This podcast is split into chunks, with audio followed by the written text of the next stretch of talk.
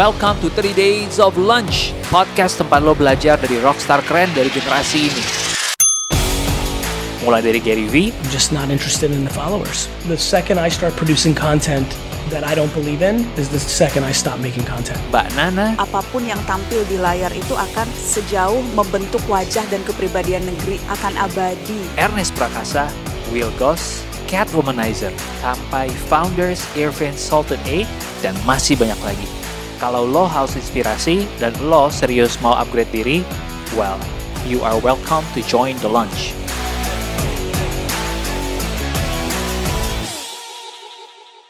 Welcome to 3 Days of Lunch. Um, semoga dalam satu dua minggu terakhir teman-teman semakin banyak belajar hal yang baru dari episode-episode podcast kita. Um, terakhir gue sangat belajar banget dari juara game tuh, uh, Arif. Kita memasuki bulan ketiga ya, eh udah tiga bulan kita di rumah aja, tapi kita masih terus berusaha belajar, terutama yang paling uh, saat-saat penting ini uh, mempelajari gimana apa kabar di investment kita dan keadaan di luar sana dan ke depannya itu akan seperti apa gitu. Itu itu seru sih untuk dia bicarain. Nah, kita ngobrol sama siapa hari ini? Big, big, big, Alpha. Halo, halo. Big, halo. Big Alpha itu kayak nama-nama uh, hip hop gitu ya, kayak Big Alpha gitu kayaknya. Either or, atau yang lain sih itu biasanya. Oh gitu ya, oke, okay, oke, okay, oke. Okay. Di sini kita ada Tirta Prayuda, bener? Benar, benar, benar, benar. Uh, uh, atau dia yang gue kenal di handle-nya di sosial media yang lama banget gue kenal dengan mm. Romeo Gadungan. Waduh deh, Romeo Gadungan ke suatu startup bernama Big Alpha yang merupakan pokok oh mendingan dijelaskan sendiri deh. Jadi Big Alpha itu apa? Oke, okay, uh, eh, Big Alpha itu sebenarnya kita bilangnya financial content provider. Kita hmm. berusaha menyajikan isu-isu keuangan dengan bahasa yang sederhana. Targetnya tentu milenial yang uh, in, internet savvy ya. Jadi kita approach itu channel-channel yang kita gunakan itu uh, sosial media. Tujuannya sih untuk hmm. menjembatani uh, apa ya? Gue bilangnya gap informasi antara dunia keuangan sama minat masyarakat tentang uh, investasi, tentang uang gitu-gitu sih. Hmm, ini Jadi bukan financial planner ya. Jadi bukan financial. Bukan financial planner. Clarify dulu. Counselor ya. Oke oke oke. Alright alright alright. Tapi gue suka banget ketika lo mention tentang gap uh, bahwa memang di dunia nyata itu ada segitu besarkah jurangnya? Benar. Uh, atau lu ada mengalami satu kejadian yang lu lu kena sendiri sehingga lu akhirnya sadar, damn, I have to do something about this. Uh, gua pribadi itu berawal dari kegelisahan sih. Semuanya itu berawal dari kegelisahan. Gua personally hmm. mengalami karena gue itu sandwich generation gitu. Jadi okay. gue melihat kebetulan waktu itu bokap gue usahanya naik turun berulang-ulang hingga sekarang jadi jatuh total gitu. Jadi gue merasa kenapa waktu dia lagi di puncak-puncaknya dulu dia tuh kayak sama sekali nggak aware dengan keuangannya untuk mempersiapkan masa hmm. pensiunnya hmm. sehingga sekarang jadi nggak bisa pensiun dengan nyaman gitu. Akhirnya gue hmm. melihat fenomena ini nggak cuman gue sendiri yang uh, mengalami. Gue melihat hmm banyak orang yang uh, for example kita sering dengar lah sampai jual harta benda gitu karena jatuh sakit kan mm. atau pensiun mm. membebani anak akhirnya gue melihat mm. oh hmm. ini fenomena yang yang lazim terjadi di Indonesia dan I have to do hmm. something mm. about it gitu jadi waktu itu gue sering sharing di Twitter akun pribadi gue itu Romeo Gadugan mm. itu tentang finance kok responnya selalu rame gitu akhirnya gue berpendapat yeah oke okay, harusnya gue bikin satu platform sendiri deh untuk ini. Ya udah akhirnya gue tuh 2018 awal gue bikin Big Alpha. Uh, gue I, um, I can relate to that a lot sih uh, Tirta karena tadi kita juga baru ngobrol-ngobrol offline tentang bokap gue itu uh, hmm.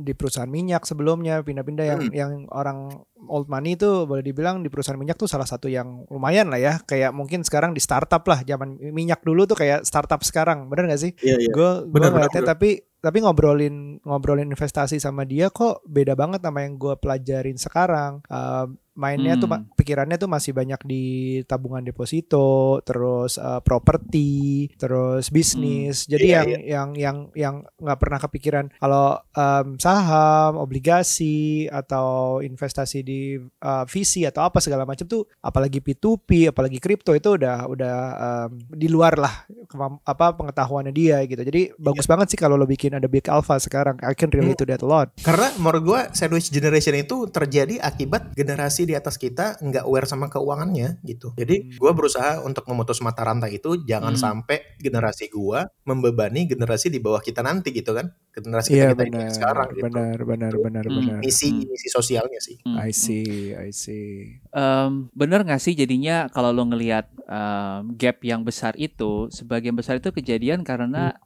ada begitu banyak ada begitu banyak hal-hal yang sama ini kita terima-terima aja tapi kita nggak pernah mempertanyakan gitu uh, terutama soal keuangan soal finance gitu kemarin waktu di episodenya Big Alpha gue sempat cerita sedikit ini buat teman-teman biar ada konteks. Gue suka kata-katanya Neil deGrasse Tyson di mana dia bilang uh, kebenaran itu ada tiga level gitu, ada tiga versi.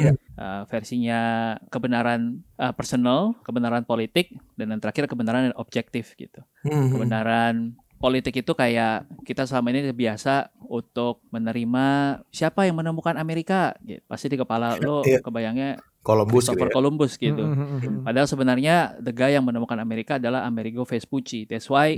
Amerigo menjadi Amerika gitu. Begitu oh. juga dengan misalnya Thomas Alva Edison menemukan apa? Gitu. Orang bilang bohlam. Padahal sebenarnya kalau dicari lagi, dia bukan orang yang menemukan bohlam, tapi dia mengambil patennya bohlam, kemudian dia hmm, revise, dia perbuat lebih baik supaya bisa dijual untuk uh, masif gitu. Hmm, nah, itu itu kayak kebenaran yang politik gitu. Yang yang selama ini orang ungkap berkali-kali, tapi uh, diterima sebagai kebenaran ya karena diulang-ulang terus. Padahal sebenarnya nggak entirely benar. Nah ya, itu yang ya. yes. Nah kemudian gue kelarin dulu ya, yang ya. versi ya. personal adalah yang memang sangat dekat ke kita sendiri gitu. Mungkin bokapnya Aryo yang nge pernah ngejalanin dia invest di properti, terus untung banget, makanya dia nggak mau bergerak dari situ. Karena ya. buat dia, gue pernah kok cuan gede banget dari properti. That's my personal truth. Jadi kita mau kasih apa pun udah nggak bisa lagi tuh.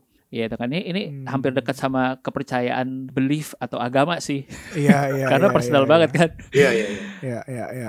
Iya. Terus ada lagi yang namanya objective truth, kebenaran yang objektif, yang benar-benar bisa dicek dari data, dari scientific research. Nah ini yang gue pengen ngajak uh, Big Alpha untuk kita bongkar nih hari ini ketiga mm-hmm. kebenaran ini gitu. Yeah. Nah lo lo ada ngelihat gak sih um, apa aja yang gap ini selain sandwich generation tadi yang uh, kita bisa celikan mata orang-orang hari ini gitu. Um, soalnya banyak ini sih kalau gue masalah utamanya itu ini tuh sistemik sih menurut gue. Karena gini, hmm. di di sekolah kurikulum pendidikan formal kita itu nggak pernah ada yeah. materi tentang financial planning, tentang pengaturan keuangan, investment nggak ada, yeah, zero. Yeah, yeah. Itu dari dari dari kita hmm. TK sampai kita kuliah bahkan kuliah dan SMA pun kalau nggak salah gue inget gue belajarnya cuma akunting. Jadi kayak gak ledger gak segala macam gitu bahkan taxes pajak yang yang nggak pernah nggak akan bisa kita lari gitu kan. Bah, tapi nggak nggak pernah diajarin gimana ngitung pajak berapa pajak yang hmm. harus kita bayarin gimana kita lapor pajak nggak hmm. pernah ada. Nah jadi menurut gue uh, ada gap informasinya itu udah sistemik gitu. Dan dan oh. orang Uh, itu yang pertama. Yang kedua ada ada distance gap. Kalau gue bilangnya tuh apa ya? Gap informasi antara Jawa dan di luar Pulau Jawa. Karena kan gue dari Aceh ya. Hmm. Jadi gue hmm. merasa hmm. bahwa ah. banyak orang daerah itu berpikir, oh saham itu hanya untuk orang Jakarta aja, orang Jawa oh. aja. Dulu masih masih bisa dimaklumi karena ada delay delay informasi gitu loh. Jadi kayak hmm. apa yang terjadi di Jawa atau di Pulau Jawa itu keluar daerah tuh nyampe nya bisa berhari-hari yeah, yeah. sebelumnya gitu kan. Kayak Teknologi dulu gua, salah satunya ya. Benar-benar itu waktu gua kuliah orang orang waktu gua kuliah teman-teman gua udah pakai BB, orang di Aceh itu masih pakai Nokia gitu contohnya. Oh. ya, ya, ya, Jadi delay ya, informasi itu yang gua bilang uh, menjadi masalah. Tapi itu harusnya sekarang bukan lagi menjadi masalah karena kita udah hampir hmm. semuanya sekarang pakai smartphone kan, punya internet. Betul. Jadi ya, betul. ada alasan lagi gitu dan udah saatnya kita yes. mendobrak stigma-stigma dan mitos-mitos keuangan yang selama ini kita dengar gitu. Dan nah. ya internet salah satu jawabannya sih gitu. Jadi um, ngomongin tadi mitos-mitos tentang atau stigma-stigma dari dunia financial tuh menarik untuk dibahas karena um, mana yang misalnya kita melihat apakah ini mitos apa bisa dibuktikan dengan fakta atau um, ini cuman katanya si ini atau udah turun temurun itu pengen banget kita bahas hari ini ada beberapa. Nah, hmm. kita udah yes. udah siapin beberapa juga dan kayaknya menarik untuk dibahas bareng Tirta. Yang pertama nih Tirta, gue tuh sangat penasaran sekali dan sangat terganggu dengan kata don't put your eggs in one basket. Yeah. Um, ngomongin soal diversifikasi.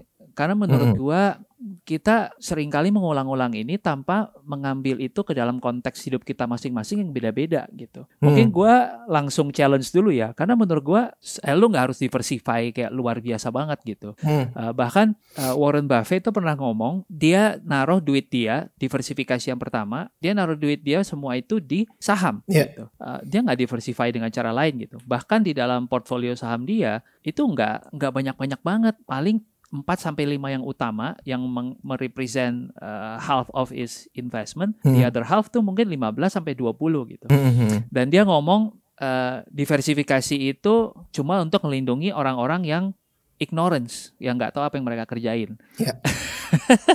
Emang agak kasar ya si Om ini ya. Truth, harus truth, harus truth gitu. Mm. Tapi ngelihat dia udah ngelewatin invest sekian lama dan sepak terjangnya, kok kayaknya terbukti gitu. Tapi kita nggak nggak pernah challenge kalimat don't put your eggs in one basket. What do you think? Hmm, pertama, gue setuju banget kar kalau kita semua itu harus menerapkan second level of thinking. Second level of thinking itu uh, always doubt everything gitu ya, mempertanyakan segala hal. Termasuk yang jargon never put your eggs in one basket. Itu kalau hmm. gue pribadi bilangnya itu benar dan enggak gini. Karena gini, hmm. kali orang-orang yang bilang bahwa never put your eggs in one basket itu adalah orang-orang yang punya nama di dunia investment. Uh, Warren hmm. Buffett, Elon Musk gitu kan.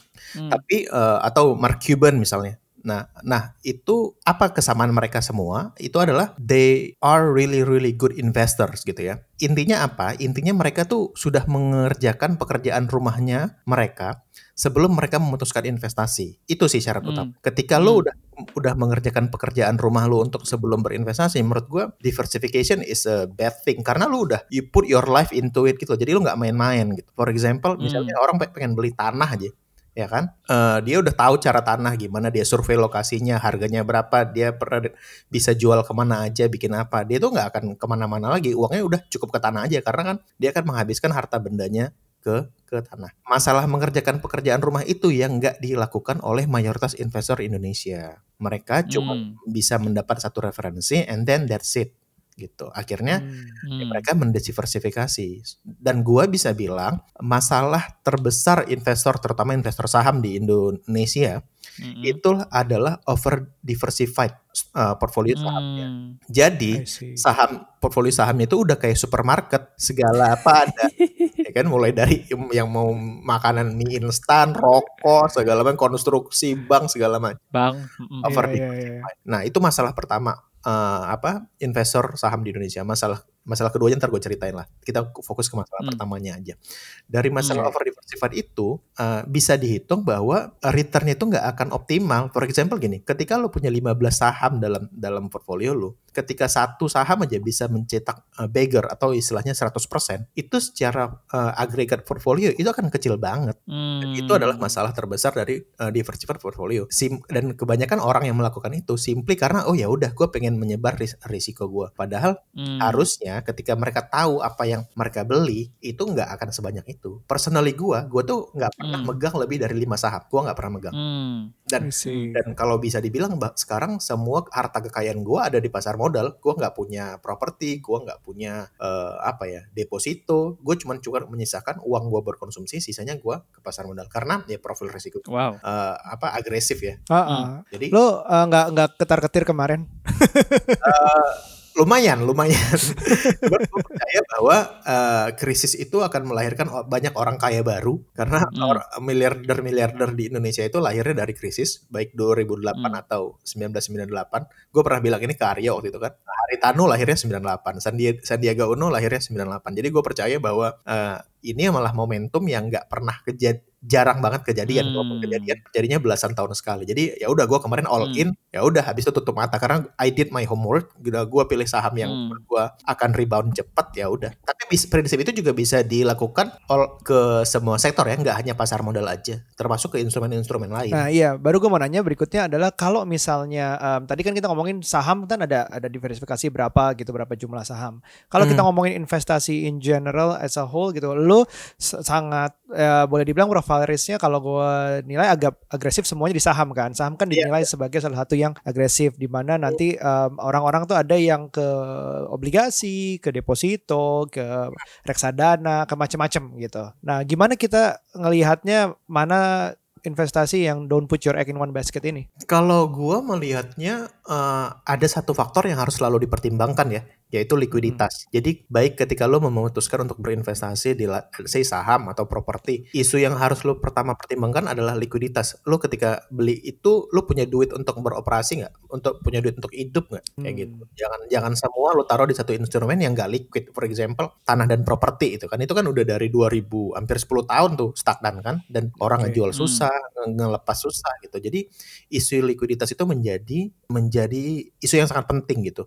Nah, apa yang gue lakukan gue berinvestasi di saham yang gue bilang apa semua portfolio gue ada di sana itu sudah gue pastikan saham yang gue beli itu adalah saham yang liquid jadi hmm. when disaster happens apa pun yang terjadi gue bisa lepas itu dengan secepat mungkin dan gue tetap dapat cash nah itu iya. nggak yeah. nggak bisa terjadi di let's say di obligasi atau di kecuali obligasinya lu jual di pasar sekunder ya uh, di nggak bisa terjadi di tanah atau properti kayak gitu kecuali lo mau jual murah banget gitu itu sih jadi lo harus hmm. mempertimbangkan hmm. faktor likuiditas tadi oke okay. uh. setelah setelah likuiditas berarti lanjut langsung dia ngerjain PR-nya ya. Hmm, ya. Kalau gua emang udah kayak let's say udah 10 tahun lah atau 15 tahun gue di properti hmm. gue udah pernah ngalamin gue beli tanah gue bangun rumah sendiri gue jual gue cuan gue udah hmm. pernah ngalamin uh, jatuh banget harganya justru hmm. di situ gue udah nyiapin dana buat gue mulai nih saat-saat ini gue ngambil-ngambil tanah yang dijual dengan harga di bawah pasaran gitu orang-orang gue udah nyimpan cash gitu kan hmm. um, is it apakah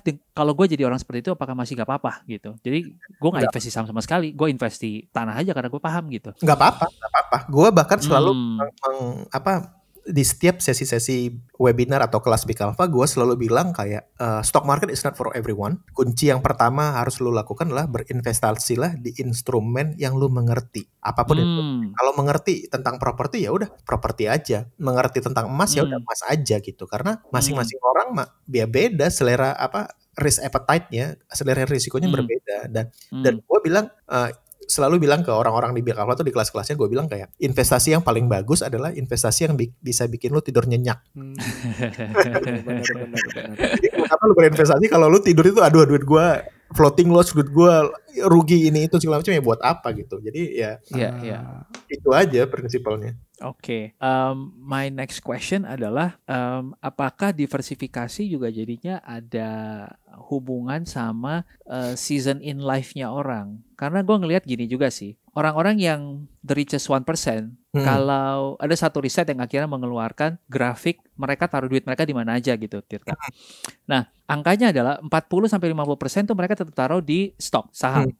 Antara saham mereka perusahaan mereka pribadi ataupun yang in public gitu. Nah itu nggak di, nggak dijelasin berapa. Uh, sisanya mereka itu uh, taruh di uh, obligasi, kemudian mereka taruh di real estate, kemudian mereka taruh di komoditi. Uh, artinya dari semua opsi investment yang available, menurut gue itu kan udah lima yang top tuh ya. Iya. Yeah. Hmm. Dan mereka punya lima limanya gitu. Hmm. Menurut lo apakah itu karena mereka memang udah terlalu tajir sehingga gue harus nggak punya, gue mesti taruh di lima limanya, atau gimana gitu? What do you think? Itu dulu. Itu menurut gue ini ya, menurut gue kalau sudah di level top 1% pertimbangannya udah sangat berbeda. Karena gini, hmm. uh, kalau lu bilang tadi diversifikasi itu termasuk uh, apa stages in life itu menurut gue bahkan lebih cocoknya dibilang stages in economy. For example gini, hmm. ketika kondisi ekonomi semua sedang baik-baik saja, orang itu akan yeah. Ya. uh, nafsu naluriah uh, animal hmm. instingnya akan akan keluar gitu. Jadi hmm. dia akan akan lebih agresif, lebih mengambil risiko lebih banyak. Akhirnya mereka masuk ke pasar modal. Ketika hmm. uh, ketika udah mulai kelihatan gejala-gejala krisis nih, itu hmm. top 1% udah mulai memindahkan uangnya dari pasar hmm. modal ke instrumen yang lebih aman. Contohnya apa? Emas. Hmm. Oleh karena itu hmm. harga emas pasti akan cenderung lebih naik ketika bau-bau krisis sudah kecium kayak gitu. Nah, hmm. Nah, itu satu contoh pertimbangannya seasonality of the economy. Terus yang kedua hmm. menurut gua ada reasons lain untuk top 1% melakukan itu, memecah hmm. memecah apa? Uh, portfolionya. Alasan yang yang enggak kita lakukan. Alasan hmm. itu adalah tax evasions. Ah. Oh. coba coba sedikit lebih dijelaskan kenapa jumlah investasi lebih banyak itu berhubungan dengan eh jum, apa jenis investasi lebih banyak berhubungan dengan tax evasion. Karena gini, karena bukan investasi lebih banyak ya, porsi uh investasi lu di mana gitu. Jadi ketika uh dia masuk ke hmm. pasar modal akan lebih banyak kan maksudnya kalau di US sendiri kalau lu misalnya punya properti lu udah kena real estate tax gitu kan. Uh -uh Nah, di Indonesia mungkin pajak bumi bangunan mungkin masih kecil ya.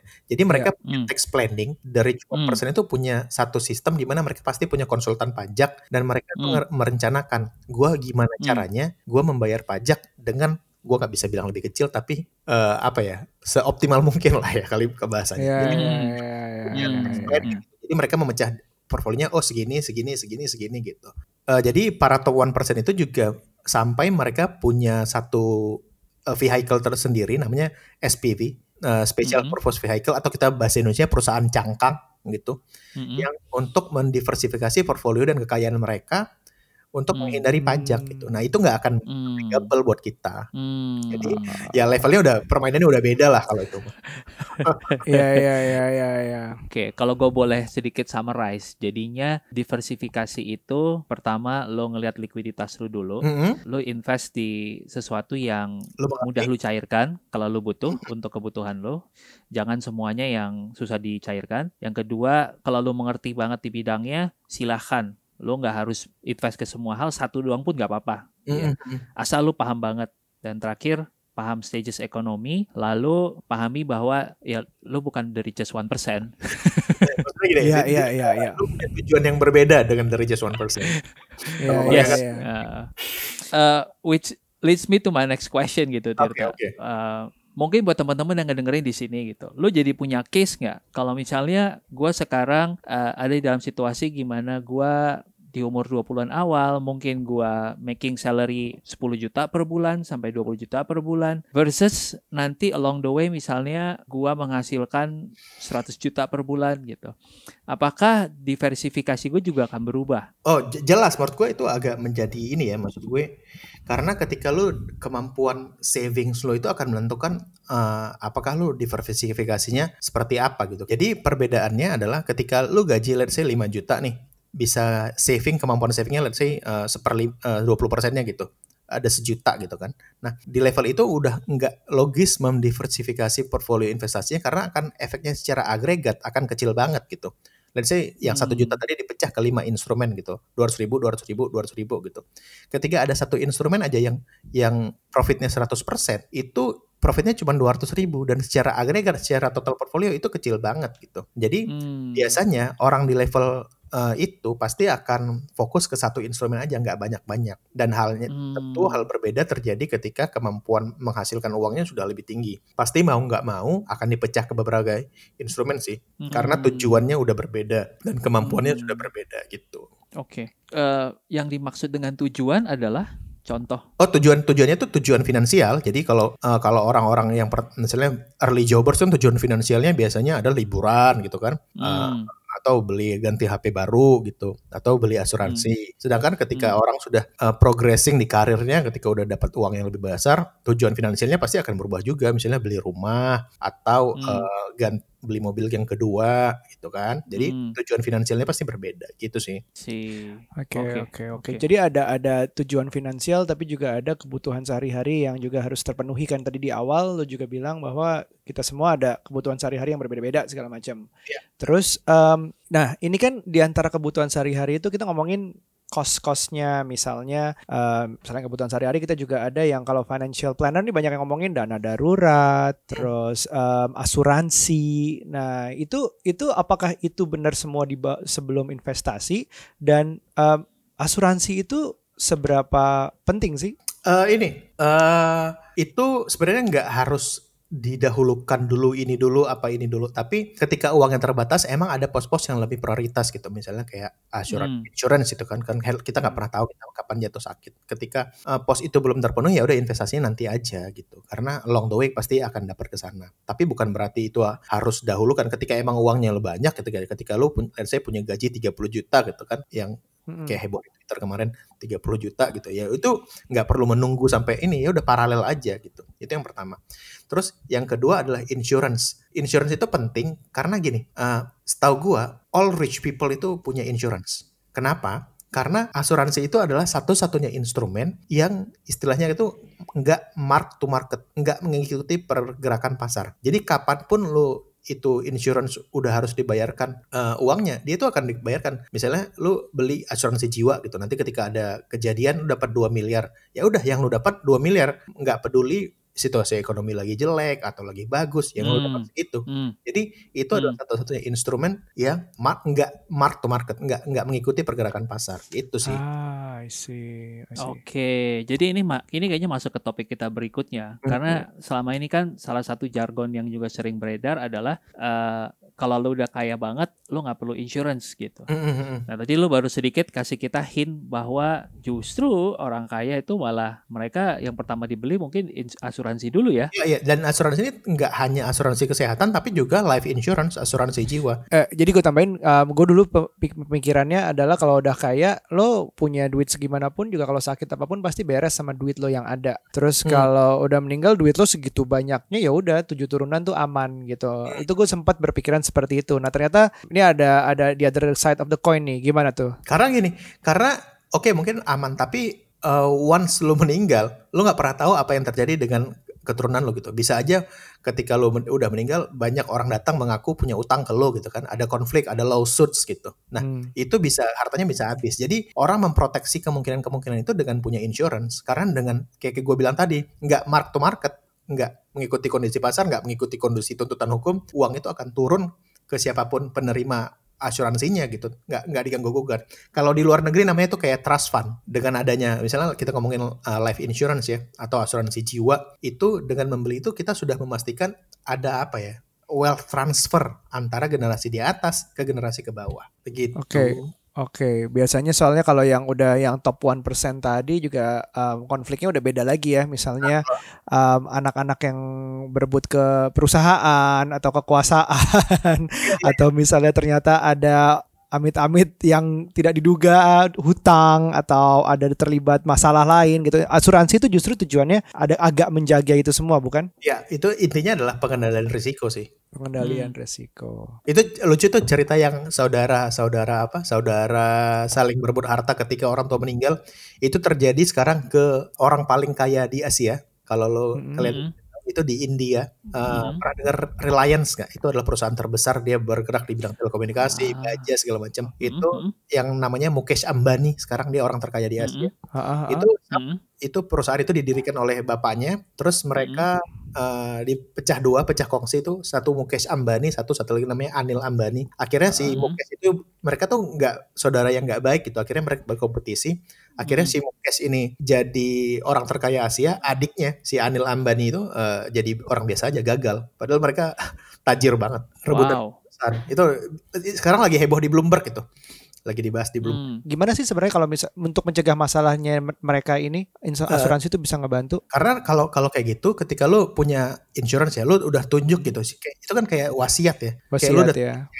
Uh, yang menjadi penerima insurance-nya gitu kan. Nah, ya udah itu nggak akan bisa digugat. Itu orang yang akan menerimanya. Ada sudah memastikan adanya wealth transfer dari atas ke bawah. Hmm, oke, oke.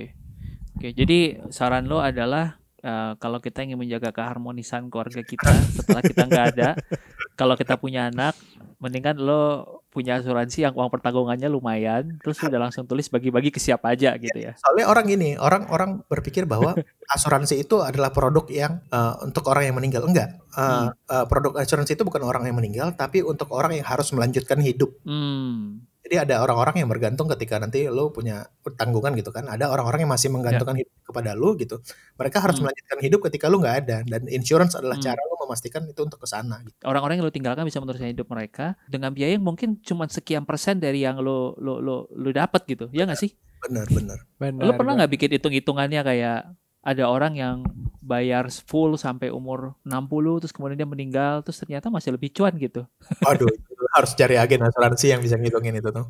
Tapi gini, kuncinya adalah hmm. yang tadi yang mark to market. Maksudnya gini, yang itu yang hmm. membedakan life insurance ya. Life insurance dengan hmm. warisan hmm. biasa. Ketika ketika hmm. lo meninggalkan warisan itu tanah atau saham gitu kan. Nah, itu kan instrumen-instrumen yang, yang mark to market kan. Dia kan harganya hmm. tuh akan mengikuti harga pasar kan. I see. Nah, gitu. Kalau insurance kan nggak berapapun yang lo lo dapat ya udah segitu gitu. Oke. Okay. Okay. Before we moving on to the next subject, uh, mungkin as insurance tuh yang nggak butuh tuh harusnya semua orang butuh kecuali mungkin lo Highlander kali ya misalnya lo nggak akan mati atau lo nggak akan sakit gitu kali ya Wolverine kali ya Wolverine kali ya Wolverine. Now we're moving on to the next um, myth or something that we need to debunk. Jadi gue dari gue kan nerusin apa sempat menjalani usaha orang tua dari ibu gue gitu. Dia, dan dia hmm. salah satu prinsipnya adalah um, buat apa ngutang kalau kita punya uangnya? Buat apa ngutang nggak uh, enak kita terbebani nggak bisa tidur bergantung terus bahkan untuk usaha orang kalau mau minjem duit ya kalau mau minjem duit bahkan dalam dalam prinsip uh, beliau memberikan meminjamkan pinjaman adalah yang membutuhkan kayak sakit atau itu kalau utang mau usaha saya nggak mau saya nggak yeah. mau ah nggak mau terlebat gitu jadi dianggapnya ngutang buat usaha itu sesuatu yang harus dihindari dari awal jadi prinsipnya yeah. perusahaan orang tua aku juga nggak pernah ngutang sampai sekarang gitu. Jadi hmm. is that a good thing or a bad thing? Atau ataukah itu cara yang benar atau cara yang salah? Karena setelah gue belajar banyak juga oh ini semua perusahaan gede kayaknya ngutang-ngutang aja dan makin besar aja gitu loh. Di awal-awal gue belajar iya nih makin makin beda sama yang diajarin gue dari kecil gitu. What do you think jadi sebenarnya gue bisa bilang bahwa debt atau kredit itu kan awalnya kita bilang yang kredit adalah salah satu keajaiban ekonomi karena lu bisa mm -hmm, memulai yeah. ekonomi lebih cepat karena karena lu bekerja di masa sekarang dengan uang yang lu akan dapat di masa depan jadi kayak kayak time machine itu jadi hmm, itulah okay. yang membuat kita bisa lebih produktif, bisa memutar ekonomi lebih cepat. For hmm. contohnya gini kalau dalam dunia nyata, misalnya lu pengusaha ya, lu usaha hmm. lu maju, lu pengen bikin pabrik hmm. kedua. Kalau lu harus yeah. ngumpulin profit dulu sampai nanti ada ada lu tumpuk baru baru baru ekspansi, itu akan membutuhkan waktu lebih lama. Jadi solusinya apa ya udah lu solusinya uh, uh, dapat kredit dari bank misalnya untuk membangun itu dengan memastikan bahwa lu akan membayarkan uh, utangnya plus interest ke mereka gitu. Jadi akhirnya uh, lu bisa membangun pabrik yang kedua, terus lu bisa hire pegawai lebih banyak, lu bisa memutar ekonomi di sekitar pabrik. Semua berawal dari kredit tadi kayak gitu. Okay. Jadi kredit itulah yang yang me, yang memacu ekonomi kita lebih cepat karena let's say gini, uh, paling gampang deh yang paling ke kita, kita mau beli rumah gitu. Rumah kan mahal ya. Ketika kita harus menabung dulu gitu bermiliar-miliar untuk membeli rumah, itu industri properti nggak akan jalan karena seseorang harus menunggu sampai 10 mungkin 15 tahun untuk nabung bisa membeli uang secara cash, eh membeli, bisa membeli rumah secara cash daripada dia harus kredit. Itu yang bilang hmm. gue bilang kredit itu memicu uh, ekonomi lebih cepat, ya kan? Nah, hmm. yang usaha bagi pengusaha tadi, kredit itu leverage, itu pengungkit hmm. istilahnya pengungkit. Jadi ketika lu punya modal uh, satu juta, lu utang satu juta gitu kan. Uh, terus yang satu juta tadi lu dapat cuan let's say 200 ribu lu udah bayar bayar bayar dua ratus ribu buat tuh nah 200 ribu itu bersih yang lu dapetin gitu dari yang utang segala macam lu udah bayar pokoknya 200 ribu itu udah 20 persen kan dari kekayaan lu awalnya yang cuma satu juta lu bisa menambah kekayaan lu 20 persen dengan menggunakan orang orang uang orang lain hmm. ngerti gak? Ya, ya, ya, hmm. paham, paham, ya. dengar. Nah, jadi uh, itulah yang dibikin maksudnya leverage. Dia jadi mengungkit kekayaan lebih cepat. Nah, masalahnya hmm. ketika orang uh, debt itu jadi pisau bermata dua ketika kondisinya sudah tidak terkendali, sudah melebihi hmm. kemampuan uh, orang dalam mencicil. Itu baik pribadi, hmm. baik perusahaan. Makanya ketika bank bank memberikan pinjaman itu dalam jumlah besar kepada suatu perusahaan itu di klausul peminjamannya pasti akan dikasih tahu tidak boleh melebihi rasio ini rasio ini rasio ini harus memelihara cash segini segini segini. Ketika itu nggak bisa nah mereka biasanya ada sanksinya kayak gitu. Jadi uh, utang itu baik dalam kondisi yang masih bisa terkontrol. Uh, soal utang ini gue ngerasa agak sedikit nempel sama mindset ya. Hmm. karena gue ngelihat kayaknya orang-orang yang tajir tuh itu ngutang berapapun tidurnya nyenyak nyenyak aja bro. Ya sementara kita nih ya mungkin yang yang oke okay lah going there gitu on on the way menuju ke sana buat kita tuh ngutang tuh ngerasa kayak aduh kalau bisa sih nggak usah gitu ya. Dan gue punya satu cerita yang lumayan personal mungkin nanti lu bisa nambahin lagi ya Tirta ya on your on your ini uh, your, you can comment on this. Gue punya seorang teman yang gue tuh kenal baik banget dan ada satu masa di mana hidup dia tuh gue tau lagi susah-susahnya men. Hmm. Bisnis dia itu lagi, aduh gila, mau bayar gaji aja waktu itu mereka bisa telat lima hari, enam hari, sepuluh hari gitu karena mereka masih cari duitnya dari mana dulu untuk ngebayarin. Tapi ada satu keputusan besar di hidup dia yang gue bilang gila men, lo tuh true entrepreneur yang tahu caranya pakai daya ungkit tadi. Hmm. Dia malah ngutang bro di saat susah. Iya, iya. Jadi dia nggak dia udah punya pinjaman yang hmm. dia juga udah ada bunganya, dia malah ngutang lagi buat ngapain? Dia beli Rolls Royce. Waduh. Tapi yang yang gue miss adalah Rolls Royce itu dia pakai buat entertain calon customer dia, calon investor dia. Mm-hmm. Rolls Royce itu adalah leverage-nya dia untuk meyakinkan orang-orang bahwa, hey, you know what, my business is doing well. My mm. business is doing good. I can afford this Rolls Royce. Trust me. Hebatnya berapa bulan kemudian itu proyeknya dapat, kemudian dalam kurun waktu 2-3 tahun utang dia itu lunas with profit. Jadi buat gue cerita kayak gini, cerita kayak gitu bikin gue bertanya-tanya. Kita tuh memang hidup di dunia yang ya, tadi uh, ada begitu banyak kebenaran. Kita mungkin sering kali menerima hanya satu sisi aja gitu. What do you think dengan sisi yang satu ini gitu? Menurut gue itu kembali lagi ke orangnya ya. Maksud gue kalau gue dihadapkan oleh situasi seperti yeah. itu, gue nggak akan berani untuk uh, seagresif itu ya. itu mungkin one in a million orang-orang yang punya risk appetite setinggi itu karena when shit happens itu ya itu mungkin akan lebih kacau sih nanti menurut gue gue tuh or, hmm. uh, orang yang agresif hmm. tapi tetap bisa harus mengukur risiko gue lah jadi jadi apa hmm. hmm. kalau ini terjadi kena nggak sesuai dengan planning gue and what's next gitu untuk orang-orang yang kasus kayak gitu hmm. uh, itu mungkin di di kurva yang paling kanan itu paling ekstrim dan gue yakin dia sudah mengerjakan PR-nya sih ya gak sih? Betul, betul. Gue eh, setuju banget yang setuju banget yang Ruby bilang bahwa sangat dekat dengan mental. Mungkin yang nyokap gue juga nggak salah, tapi lebih ke arah kayak dia nggak bisa tidur aja kalau utang gitu, nggak bisa tenang, nggak bisa hmm. beres mental. Hmm. Mungkin dia jadi hmm. kerjanya hmm. juga nggak bagus kalau dalam hmm. posisi berhutang. Dan kalau gue hmm. lihat juga, misalnya, um, nih ini gue nggak ngomong detailnya ya, tapi kan beberapa negara tuh ada yang kuliah aja dipaksakan untuk ngutang, bukan dipaksakan ya. Mungkin ada pilihan untuk ngutang di Indonesia kan nggak nggak sistematik ya utang untuk kuliah itu di beberapa negara lain. Jadi pressure di saat untuk beberapa orang mungkin pressure dalam keadaan berhutang itu mungkin bikin dia lebih produktif. Does it yeah. does it make sense? Yep, yep. mungkin jadi uh, but kurang tekanan hidupnya jadi butuh neither motivation gitu untuk bayar utang jadi bisa, bisa jadi kan why not gitu gue gue bisa gue bisa vouch on that sih kayak in my early 20s gue membuat diri gue sendiri kepepet dengan beli sebuah properti, gue cuma sanggup bayar DP-nya doang gitu, cicilannya Habis itu gue mikir, tapi justru karena itu, gue kerja keras sesudahnya setiap bulannya gitu, untuk bayar cicilan. karena gue gue percaya bahwa kayak uh, hunger is the strongest human motivation sih. Jadi orang akan melakukan apa aja supaya nggak kelaparan. Hmm. Jadi ketika udah kayak gitu, ya hmm. ya kayak no other option gitu kan, ya udah harus all in. Mungkin juga mungkin yang lagi udah di atas sana yang duitnya berlebih mungkin butuh cambuk berhutang lah. Oke, menarik nih obrolannya sama sama uh, Tirta. Jadi hari ini kita ngelihat bahwa utang itu bisa dilihat dalam berbagai perspektif. Yeah. Pertama, itu juga utang adalah se sebenarnya dilihat sebagai kredit uh, bahkan bisa dibilang sebagai keajaiban dunia tadi bisa jadi pecut buat orang beberapa orang bisa menjadi leverage buat bisnis untuk bisa multiple dia punya profit gitu kan untuk grow lebih cepat. Uh, sehingga teman-teman mungkin kalau boleh satu hal yang gue bawa pulang dari sini adalah kita pengen lu semua untuk punya second level thinking tadi yang Tirta bilang gitu. Atau mungkin lu bisa ngelihat bahwa truth itu aja ada multiple version, multiple layer gitu. Um, ada lagi nggak, uh, yuk Tirta, yang menurut lo menarik untuk kita bahas selain tiga tadi? Hmm. Diversifikasi, asuransi, sama utang. Tadi juga kita ngomongin tentang um, temen lu Rup yang tiba-tiba beli Rolls Royce di saat dia lagi susah. Ini kita nggak di endorse Rolls Royce ya.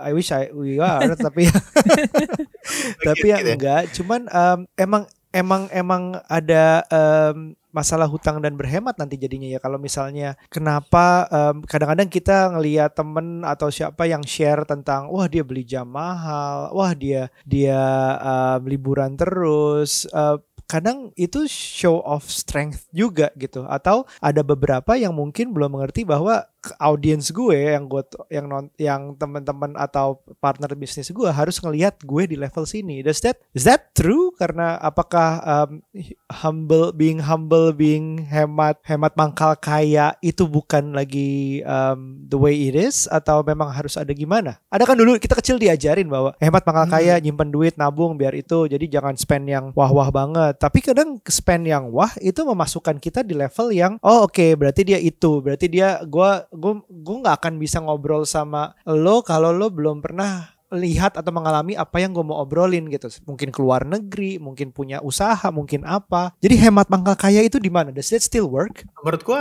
enggak ya. Hemat pangkal kaya ntar digerogoti inflasi. benar benar nabung di savings gitu ya benar benar benar menurut gue invest pangkal kaya sih kalau menurut gue dan dan gue percaya money attracts money. Invest pangkal kaya. dan gue percaya mm -hmm. uh, money attracts money gitu kan. Kayak lo bilang tadi yang teman lo dia beli Rolls Royce untuk untuk menarik calon-calon potensial klien. Nah itu ya itu make sense gitu. Tapi harus berhati-hati mm. bahwa kita jangan sampai terjebak di apa di social pressure yang yang tinggi banget lah dan memaksa kita untuk ber, terus berhutang. Contohnya hmm. soalnya kita kan sekarang hidup di era instant gratification, hmm. kita bisa mendapatkan komentar iya. bagus, yeah. komentar kan instantly kita dapat semudah itu gitu. Jadi orang berlomba-lomba untuk menunjukkan harta kekayaannya di sosial media dan padahal hasilnya ngutang gitu kan. Hmm. Itu nggak baik juga. Jadi hmm. hmm. percaya aja kayak kalau emang lu cara cara cari duit lu kayak gitu ya udah duit gitu. Tapi kalau enggak ya udah buat apa gitu. Kalau gue sih gitu hmm. gitu Jadi hemat hmm. pangkal kaya gue hmm. agak nggak hmm. hmm. invest. invest pangkal kaya ya. Invest pangkal kaya like it. All my questions sudah terjawab hari ini. Gue bisa tidur dengan tenang kalau bahasa Tirta ya ya ya ya oke oke ada satu yang yang myth yang gue gatal banget selalu gue challenge orang-orang ketika kayak do we really need, to buy a house gitu mm -hmm. apakah kita harus beli rumah ya gak sih mm. itu kan selalu orang kita selalu dengar mm. kayak udah lu cari duit cari mm. kerja beli rumah gitu padahal gue baru baru baca satu artikel gitu dari mm. dari, dari The Economist kayak itu uh, urgency orang untuk home ownership untuk segera beli rumah itu uh, can destroy the economy ya kan krisis hmm. ekonomi terjadi terbesar gitu kan gara-gara okay. orang pengen beli rumah kan. Krisis oh, iya benar. 8 itu hmm. kan gitu. Dan itu berlaku Tapi itu juga karena rumahnya mereka tuh gede-gede banget ya. Itu berlaku juga di kita. Contohnya gini, iya, iya ketika iya, iya. beli rumah itu dimainkan oleh spekulan, akhirnya kan terjadi di Indonesia kayak gitu kan kayak akhirnya orang-orang yang punya barang buat uang berlebih beli rumah bukan buat ditinggalin tapi buat diinvest akhirnya hmm. orang-orang yang punya pengen punya rumah tapi nggak punya nggak hmm. punya daya beli yang tinggi uh, apa eh, nggak uh, hmm. bisa membeli rumah itu kan sekarang itu yang terjadi di Indonesia kan demandnya jelas ada supply-nya jelas yeah. ada tapi nggak ketemu karena yang satu nahan harga makanya kemarin gue bilang sama Aryo kan ada hmm. beberapa golongan yang secretly waiting hmm. untuk pasar properti untuk jatuh kan di krisis ini karena hmm. pengen beli rumah. Hmm. Gitu. Are we talking about ourselves? yes. jadi kayak gitu. Jadi uh, uh, apalagi gini ya, ini fenomena yang gue lihat di, di antara teman-teman gue juga banyak. Misalnya yang teman-teman SMA gue tuh uh, dapat pekerjaan yang memaksa mereka untuk ikatan dinas gitu. Terus berpindah-pindah bermutasi dari satu provinsi ke provinsi yang lain. And yet mereka tetap memaksakan beli rumah. Akhirnya apa? Mereka tuh biasanya beli rumah di tempat mereka pertama kali penempatan, terus tiga tahun kemudian mereka pindah, mereka pindah, mereka pindah lagi. Akhirnya rumah yang tadi yang dicicil secara 10 tahun atau 15 tahun sekarang menjadi aset nganggur gitu. Jadi gue yeah, mempertanyakan yeah. uh, mindset orang untuk membeli rumah. Pertanyaan adalah lu pengen beli rumah apa lu udah butuh rumah? Karena itu ada dua hal yang berbeda. Kalau lu udah pengen beli rumah, udah mampu hmm. membeli cash ya beli. Tapi ketika lu masih yang memutuskan untuk KPR 10 tahun, 15 tahun sementara lu belum jelas lu bakal kerja di di mana gitu. Dan di, kebetulan lokasinya berbeda dengan lokasi rumah yang akan lo beli. Lo pikirin deh karena itu adalah komitmen 10 sampai 15 tahun untuk mencicil. Bahkan yang mungkin nggak bisa lo nikmatin gitu. Iya. Yeah. kenapa gak nyewa? Itu menarik hmm. sih lo hmm. ngasih contohnya penempatan yang gue lihat tuh selalu um, gue kan fans NBA ya. NBA kan sering terjadi trade ya. Jadi kalau satu pemain pindah satu negara bagian itu kan nggak negara bagian kayak Jakarta Bandung jalan tiga jam kan? Amerika kan gede banget. Dia cuma satu tahun di satu tim terus pindah lagi dua tahun di tim berikut. Jadi kayak kayak Dede kecuali yang benar-benar settle untuk kontrak gede banget, jarang juga yang beli rumah gitu. Yes, Walaupun mereka duitnya kan? juga udah gede banget, ujung-ujungnya banyak juga yang renting tapi rumahnya tetap gede lah kan mereka flashy butuh. yeah. Cuman kepemilikan itu juga jadi jarang. Kalau kepemilikan rumah buat gue itu agak um, sentimental reason sih. Mungkin gue at least harus punya satu properti. Um, ya banyak banyak banyak mungkin turunan dari uh, generasi sebelumnya juga ya. Lebih pilih rumah daripada apartemen karena grounded. Terus uh, at least harus punya satu lah yang gitu-gitu. Gitu-gitu tuh masih ada. Tapi memang it's it's um, generasi-generasi berikutnya mulai mempertanyakan sih apakah kita butuh punya rumah apa enggak. Soalnya di artikel ekonomis yang gue baca itu mereka mengambil contohnya UK sama Swiss, Switzerland, di mana hukumnya di Swiss itu uh, buat penyewa sangat dilindungi oleh pemerintah. Jadi harganya stabil gitu. Bisa renting untuk sampai 20 tahun. Terus hak-hak penyewanya dilindungi. Hmm. Jadi itu yang membuat mereka di sana tuh, oh gue gak usah beli rumah. Karena benefit yang gue dapatkan sama seperti gue membeli rumah, bahkan gue lebih dilindungi pemerintah. Nah itu kayaknya belum terjadi di Indonesia sih harusnya. Speaking of rumah ini, Tirta, mumpung lagi dibahas. Kan ini berarti uh, pertimbangannya adalah antara lu beli atau nyewa. Berarti buat mereka yang belum pasti-pasti banget butuh, seandainya nih gue sekarang punya duit 1 m kalau gue mau nge-DP-in atau gue mau beli mungkin udah bisa. Tapi kalau gue taruh di obligasi mungkin gue bisa dapat tujuh setengah persen sekarang FR potong 20 persen ya 6,8 which is setahun gue dapat 65 juta dari duit 1 M itu bisa gue pakai buat bayarin uh, sewa gue. Um, kalau situasi seperti itu apakah jadinya yaudah gue sewa aja selamanya atau gue nggak keluarin duit sama sekali uh, itu di yang di artikel yang gue baca di Economist itu hmm. mereka bikin simulasi antara buying and renting ya kalau mereka dengan buying itu nyicil dengan KPR hmm. dan cicilannya dimasukin terus ada maintenance fee hmm. ada legal fee segala macam mereka masukin sama yang pure menyewa and at the hmm. end itu sama aja jatuh-jatuhnya. Jadi dua dua opsi itu memberikan benefit yang sama. Ketika itu sudah mempertimbangkan rumahnya dijual segala macam ya. Dan, secara jangka panjang hmm. itu sama. Hmm. Jadi gue selalu uh, kalau orang-orang yang pengen gitu gue hmm. bukan nggak boleh beli rumah silahkan aja ketika udah hmm. butuh. Hmm. Tapi ketika apalagi orang-orang yang di early stage of their life gitu ya yang baru dapat kerja gitu, memaksa untuk beli rumah ketika mereka belum belum pasti hmm. duduk di mana gitu ya dipikir ulang aja, dibikin simulasinya. Kalau di umur 20-an menurut gue sayang sekali kalau lu jadinya stuck di sebuah tempat, di sebuah negara, di sebuah kerjaan hanya karena lu udah keburu beli rumah di situ. Yeah, yeah,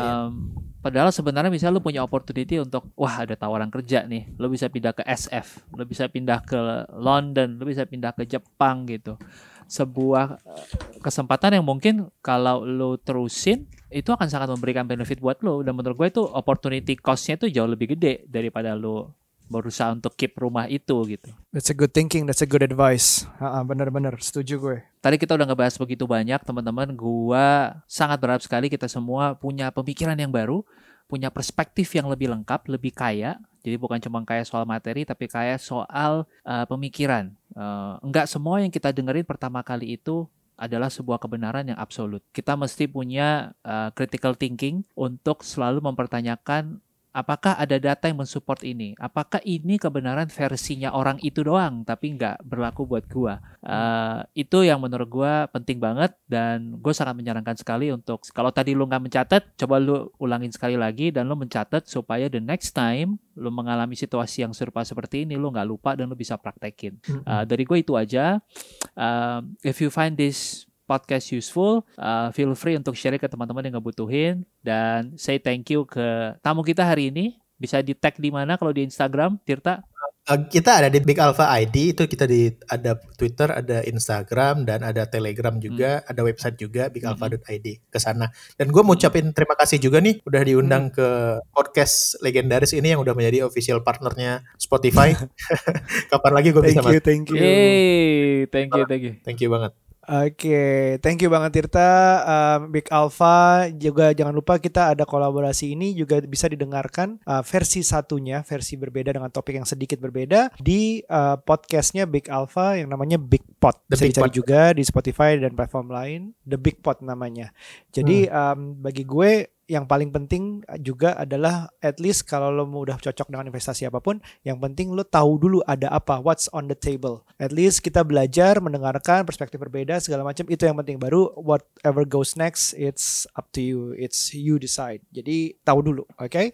Thank you so much for listening. Thank you so much for sharing it. We appreciate it and thanks so much, Tirta. See you at the next lunch. Thank you. Bye. Bye bye. Hey, buat kalian yang mau beli Lenovo atau Legion, belinya di blibli.com karena ada triple gift. Apa aja? Yaitu voucher dari Blibli, Grab gift, dan tambahan Grab gift lagi kalau kalian pakai voucher gue, Shegario X Lenovo atau Shegario X Legion. Keterangan lebih lanjut bisa ke blibli.com slash promosi slash KLA dash Lenovo dash virtual dash exhibition. Oke? Okay?